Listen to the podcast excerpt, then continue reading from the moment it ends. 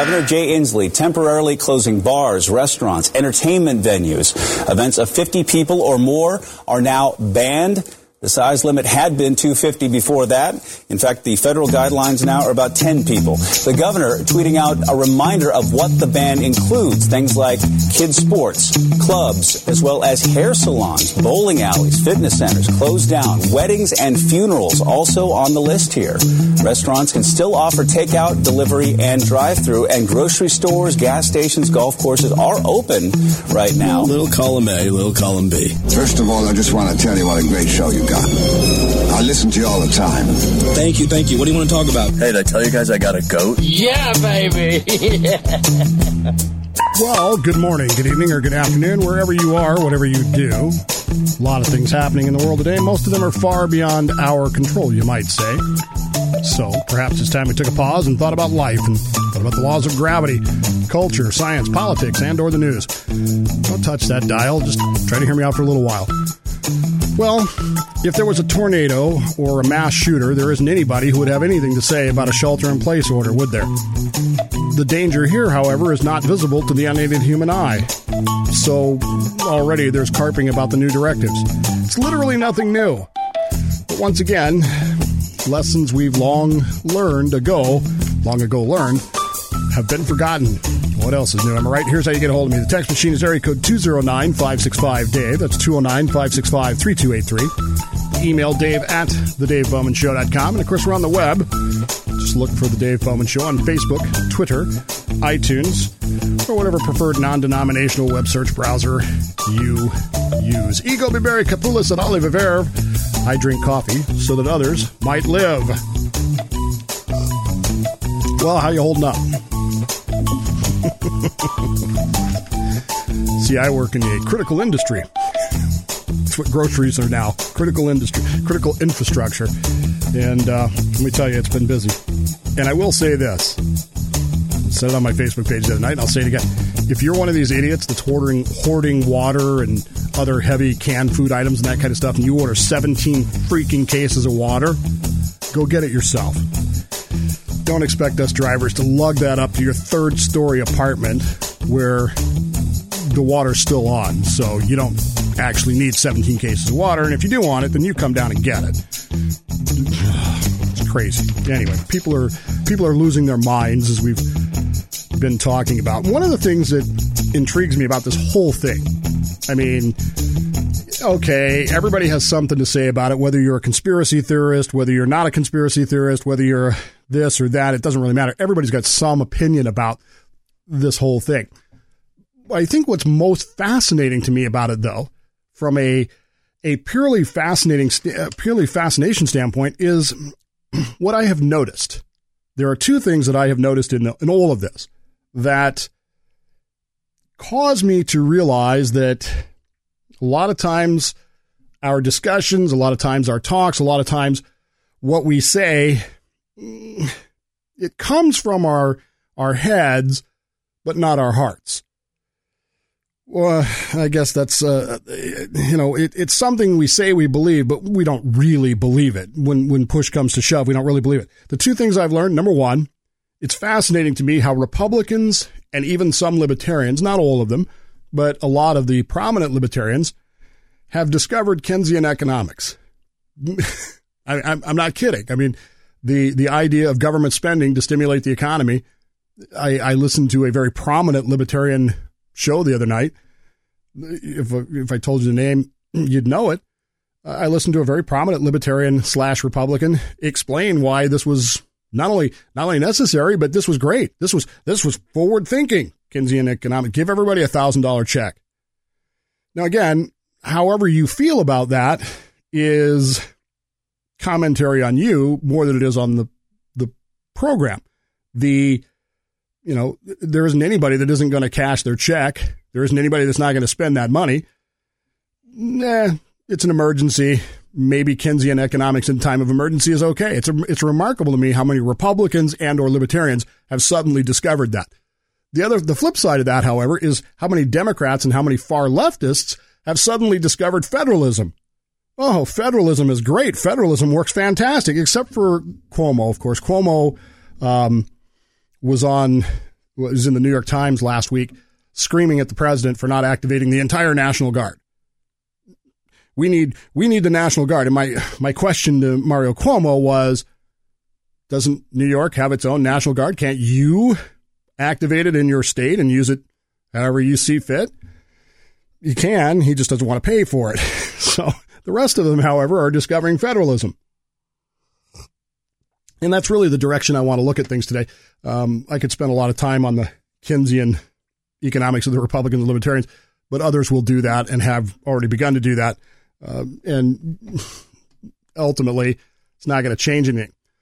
I was very concerned back in the summertime about an event that was going on. The, event was in the news every day, and everybody was everybody had an opinion about it. Everybody had a something to say about it. Do you remember the immigrant caravan coming from South America, Central America to the United States, and it was going to arrive. It was timed just to arrive in time for the for the midterm elections, and it just sort of fizzled out because these things always do. But do you remember the reactions to it? Okay, some people were screaming that it was it was an invasion, and other people were screaming that it was a humanitarian thing. We had to do something, and Jesus would want us to do this. And I was very concerned at the time and we actually did a show about this. We were I was very concerned at the time about the language that was being used to describe this immigrant caravan. In that time frame, President Trump referred to the migrant caravan as an invasion. And there was a great deal of discussion at that time, and he threatened to use the military to stop it, which of course raised questions about posse comitatus and, and, and things like that, and, and raised all kinds of issues. And I was, I, I remember talking about this because Buster and I were texting back and forth about it later on. I was very concerned about the language that was being used to describe this immigrant caravan. Not because I was in favor of the caravan. That's not the point. I was whether I was for it or against it is irrelevant. The language that was being used to describe it was very militant, very military, very much a an invasion, a national existential threat of an invasion, an armed, you know, uh, as I recall, wasn't there a tweet from the president or somebody about what do you call what do you call people who don't live there crossing the border forcibly? You call it an invasion, so you can use the military to do this. Now, again, whether you agree with that or not is not really the relevant point I'm trying to make. The point I'm trying to make is we used language to describe something that was in fact not a military invasion as a military invasion. And for the most part, at least on the, the right, we accepted that definition. We said, okay, we likened it to it and we began to use those words and we see something similar right now. Uh, again, I'm not, I'm not pro or anti anything here. Well, I am, but I'm not going to, it's not the point of what I'm trying to say.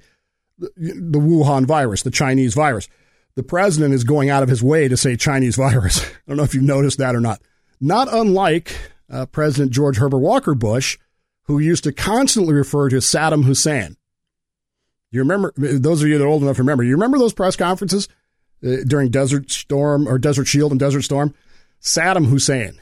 Saddam Hussein, not Saddam, Saddam. And there was a very distinct reason why he was doing that. Saddam was an insult, and he knew it. Saddam Hussein knew it, and everybody else just kind of sat there in the office and went, You get dumb text and can't chase the Saddam. Trump is kind of doing the same thing with the Chinese virus. Put all that aside for the moment and consider for a moment the language that was used to describe the immigrant caravan. And have you noticed, or am I the only one, that has noticed subtle referrals to the coronavirus in militaristic type terms. We've been invaded, you know, by this virus. This virus is an invasion just like the body. And, you know, we have to, we have to fight against this. We have to fight against the, we have to fight against guns. We have to fight against climate change. We have to fight against the virus. And there's a, there's almost a sub context, if you will, in a very militaristic manner. Now, again, I get that we use language that way and I get it's a, a, a way of describing things that people relate to. I understand all that. But when you start using language that way, you open up doors, don't you? You, you, you by necessity open up those doors. State of Washington, where I currently live. Uh, the governor, as you heard at the top of the show, has announced shutdowns. He's mandated these things shutting down. He's mandated schools being closed uh, for six weeks, down to five weeks in one day now. Uh, for the record, I I believe they're done for the year, but that's neither here nor there. But he's closed dining restaurants and food courts, coffee shops, donut shops, donut shops. that sucks. Uh, nail salons, t- tattoo parlors, beauty salons. That's really hurting some of my family members. Uh, bowling alleys, gyms, museums, youth and sports clubs, all that stuff has been shut down. And all gatherings over 50 people have been verboten. And for the most part, Washingtonians, now I'm not speaking for all Washingtonians, but for the most part, Washingtonians have gone along with this. Now, there are some people who are very much, you know, this is nonsense, this is overreacting. I get it. But for the most part, we've we've stuck to that. It's intriguing to me that the grocery stores have now become social places. Down in California, six Bay Area counties enacted a, sta- a shelter in place for order for all residents uh, over 65, uh, or all residents, I guess. And uh, Marin, Marin County, Marin County, see, that was a real mispronunciation. Contra Costa, Alameda, Santa Clara, and San Mateo counties have a shelter in place. And even my old home, uh, Manteca, wanted people to shelter in place. It was voluntary, but City of Manteca res- recommends that all residents stay home. And of course, this has led to some some questions. One of the op-ed editors of the Wall Street Journal, a guy by the name of Matthew Hennessy, tweeted the other day, "I didn't realize we lived in a country where a local political official could order private businesses closed."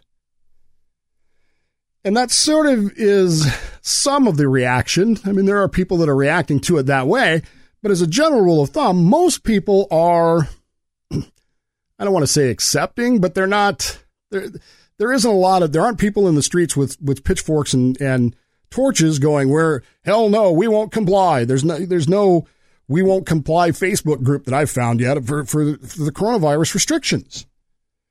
We've sort of accepted it. We've sort of moved in that direction. We've sort of gone, okay, it is what it is. And that's the way it is. Now, that's not to say that there isn't some discussion and debate about this. The idea that how in the world can a state just do this? How can the state shut down restaurants, bars, people's livelihoods? Here they're talking about well over 150,000 jobs probably going to disappear and not come back if this goes another week. That's scary in and of itself, but imagine that around the country. Now, again, there are conspiracy theories out the wazoo. This isn't about those conspiracy theories. It, what you believe about why this is happening now, I get. I, I get that some of you have some some beliefs about this, and that's fine. My question is more fundamentally constitution. How can we do that? How can a state do this? And how can a state decide? How can a governor decide to do that? And the reaction of the federal government and the rest of the 50 states, you know, the other 49 states, 48 states, whatever it is, isn't outrage. It isn't screaming and yelling. It isn't nobody's I was wrong. Nobody's rushing to the uh, to the court systems to file federal injunctions to stop it. None of that's happening. Why? Well, go back to what I was talking about. Republicans have discovered Keynesian economics. Libertarians have discovered Keynesian economics. They're all so excited about the idea of spending money, buying votes, that this is an opportunity. Never let a good crisis go to waste. That they're not sticking to their values. The left, Democrats, uh, politicians, are discovering federalism to their own advantage now. See, federalism, when used by Republican governors and Republican states, is bad. When used by Democrat governors and good Democrat legislatures, it's good. And that's, I think, literally what we're seeing happening here right? We we see a state that has decided. Let's just I'm just going to focus on my state because California is its own little entity sometimes. But my here in my state, even the Republicans are being paraded out on the local news to praise the governor for his actions. And by the way, we're in the middle of a gubernatorial race. So if there ever was an opportunity to say, this guy's screwing things up, this would be it, wouldn't it? Or they could be going, was it Wendell Willkie? Who was the Republican that ran against Roosevelt in 40 and 44? That basically his entire campaign was He's doing fine. Don't vote for me. He's doing fine. Don't vote for me. I mean, that's that's kind of what we've come down to. There is, of course, a constitutional angle on this. And while some might be arguing, well, he's he's violating our First Amendment, he's violating our Fourteenth Amendment. Those are certainly legitimate arguments that we learned about in Jacobson versus Massachusetts, 1905, last week when we talked about that. We learned about those elements of this, and I understand that. Okay? Those are certainly in play. But beyond that, there's not a whole lot of people going banging the drum saying this is this isn't constitutional because as we discovered it is.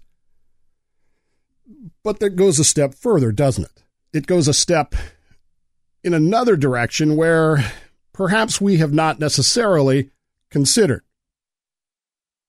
Hennessy's tweet. I didn't realize we, you, I, and him lived in a country where a local political official could order private businesses closed. Well, why didn't he realize that? I mean, this guy works for the Wall Street Journal. Isn't that supposed to be a conservative bastion of of constitutionality? What does the Constitution say? Say, Article 1, Section 10, Clause 3. No state shall, without the consent of Congress, lay any duty of tonnage, keep troops, ships of war, in time of peace, enter any agreement or compact with another state or with foreign power, or engage in war, unless dot dot dot actually invaded or in such imminent danger as will not admit of delay. Now, if the president can call a caravan an invasion, and in fact, many times, and many of you that listen to this show likened that invasion to a virus and a, and a disease invading one's body, cannot a state government sort of liken it the same way and say we're being invaded by the coronavirus? And in any case, even if you don't want to say that, can't you look at this and go, well, you know, there's a there's an element here of this that that we've got to consider, and it's that unless actually invaded or in such imminent danger as will not allow admit of delay, which is an old English old old way of saying it won't ASAP. We got to do this now. We can't wait for Congress. We can't wait for the president. We can't wait for the federal government to do things. We have to act on our own behalf. Now, again, this speaks of the concept of federalism, which is states res- retaining such powers as, you know, anything not allowed, uh, not delineated in the Constitution, enumerated in the Constitution, the states reserve those rights. One of the states one of the rights the states reserve is the right to declare a state of emergency, which can be used then in to repel an invasion or in such danger as is imminently present and not stoppable by the federal government. So the states then declare the states of emergency, which is then again and not inviolate. It's not unconstitutional because it says right there that they can do that. And in order to defeat that, we're no longer in the arena of they're suppressing my right to speech. They're invading my privacy. They are taking away my right to assemble, and, and which is guaranteed under the Fourteenth Amendment, equal equal protection and equal uh, equal protection under the law under the Fourteenth Amendment. All that goes out the window because why? it's right there in it. Such imminent danger, an existential danger that the states are authorized then to declare their own states of emergency, their own issues with this, their own mm, state of emergency, if you will, which then broadens the powers of any state government. Essentially, it makes a state government limitless in what it can and cannot do. I get it. You may not agree with that. You may not like that. You may be screaming at me on the email going, that's outrageous. They can't do that. Okay make your argument in front of the court because I guarantee you which side I'm going to bet on. I, I'm not saying I agree with it. I'm not saying it's wise. I'm not even saying that I would do it if I were the government. What I'm saying is that's what the Constitution actually says. Such emergency as will not admit delay. Such circumstances, such an event, an invasion, as it were and we started treating things that were not actually invasions, words, We started treating things that were not military as military actions. Why then wouldn't state governments now look at that and go, well, we're being invaded by the coronavirus? Or there's no time to wait for Congress, which, you know, it, it's Congress. I mean, they're notoriously slow. They're dragging their feet. The pre- everybody's screaming at the president because he's not moving fast enough. He, he waited too long, even though he closed the borders, even though he did this, even though he did that, right? I mean, that's the complaint. And so if he's not moving fast enough, then we're going to take the action. We're going to do it ourselves. And in this discovery of federalism that we, the states, have powers that differ from the federal government, we can then use those powers for good to defend our citizenry against this invasion of the coronavirus, this existential circumstances circumstance that will not will not allow for delay. And still be constitutional, still be within the boundaries of the Constitution. As someone once said, the Constitution is not a suicide pact. Emergency powers are implicit in the Constitution. They're certainly implied there. They're certainly enumerated there. And the extent to which those ex- go is rather remarkable. We almost never talk about it. We don't we don't like to because you know, we venerate Abraham Lincoln, we think the world of him, but we forget, well, some of us forget sometimes that he suspended the writ of habeas corpus during a state of emergency. Now, the Constitution says he can do that, but how many of you know what that meant? How many of you know why what what the what the ultimate result of a suspension of habeas corpus is. In essence, it allowed the government, the federal government, not the states, but the federal government, to basically arrest anybody they wanted, throw them in jail for as long as they wanted. They didn't have to. They didn't have to produce the uh, the the corpse. The corpse. They didn't have to. They didn't have to show cause to keep them. Later on, during World War One, Congress would act and they would pass the the updated Alien and Sedition Act and start throwing people who disagreed with it, who criticized the government during World War One, into jail, charge them with a crime, and throw them into jail for 20 years. Existential powers are sorry, not existential, but existential dangers result in expanded powers when these states declare this emergency. And therein lies the rub, doesn't it? Okay, I don't think you're going to get much serious argument. You're going to get, I, I know that there's some of you out there that believe this because you keep sending me stuff. And let me assure you that I get about a sentence into it and then I move on. You're welcome to keep sending it, but okay. I know there's a lot of you that believe that this whole thing is fake and phony and all that, and that's fine. You can believe that all you want. I'm not convinced that it's the tragedy that they've that it's been made out to be, nor am I convinced that it's fake. Nor am I convinced of that. I think there's a long corporate memory in our in our heads of things that have happened before. I think there's a great mm, willingness to be influenced by things like TED Talks by Bill Gates and and movies with Sandra Bullock and the likes of that. I, I, I think we're I think we're reacting the way we think we're supposed to. That said, there's no one who seriously questions whether or not we should have some reaction. The level of that reaction is the only thing up for debate. But nobody is really taking on the states. Nobody's taking on Inslee and saying, or Newsom saying, you've gone too far. Nobody's in the streets with pitchforks. Nobody's burning anything down right now in protest. Nobody is so sold in their hearts on the First Amendments, speech, assembly, religion, that they're willing to, to go do that which tells me that it's a, it's a head thing, not a heart thing. And just like Republicans who discover Keynesian economics and Democrats who discover federalism, we're willing to we're willing to go with the force majeure. We're willing to we're willing to be flexible as it were with the situation. And we want to do what benefits myself and my family and my friends and my extended circle best. And if that does that, well, okay, it deviates from my things that I say I believe, but does it really? It might believe disagree. It might disagree with the things you say you believe, but when the rubber meets the road, where are we at? The real concern that I have is, is twofold. Number one, how do we know when this is over? there's a report out of China today that the nitrous uh, nitrous oxide, nitrous dioxide I- emissions are increasing, which means that they are running the machines that build the stuff that we buy cheaply here. Do they think it's over? How will we know when it's over? I know the R naught has to equal zero. I get that. I understand that technical element of it. But when will we know that? Because now, right now, we don't even know how many cases we have. And the cases are guaranteed to go up as they test more and more, and people are going to panic even more and more and more, right? I mean, that's, that's the direction we're headed right now. How will we know when this is over?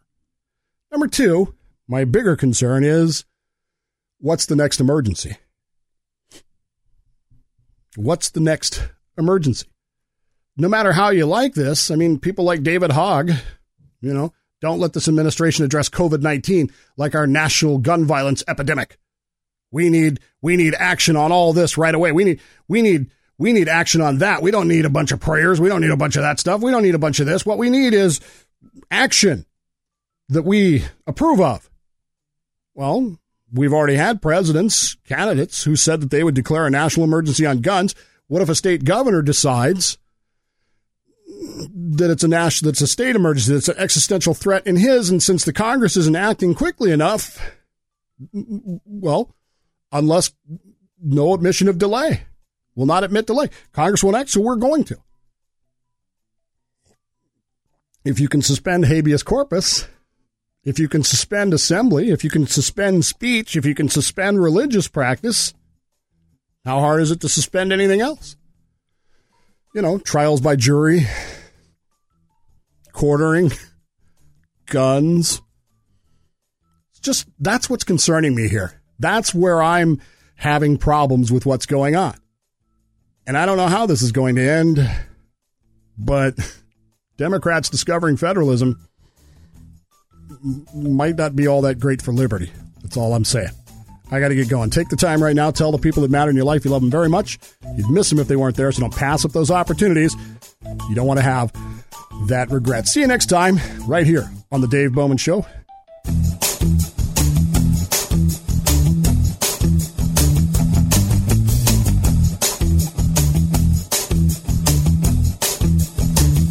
Dave Bowman Show is a Slippery Fish Entertainment production for the Podcast 99 Internet Radio Network. For more information or to complain about how the show offended you, the text or voicemail number is 209 565 Dave. For more information about the show, log on to the thedavebowmanshow.com. Hey, I'm going to go do something productive. I'm going to go watch television.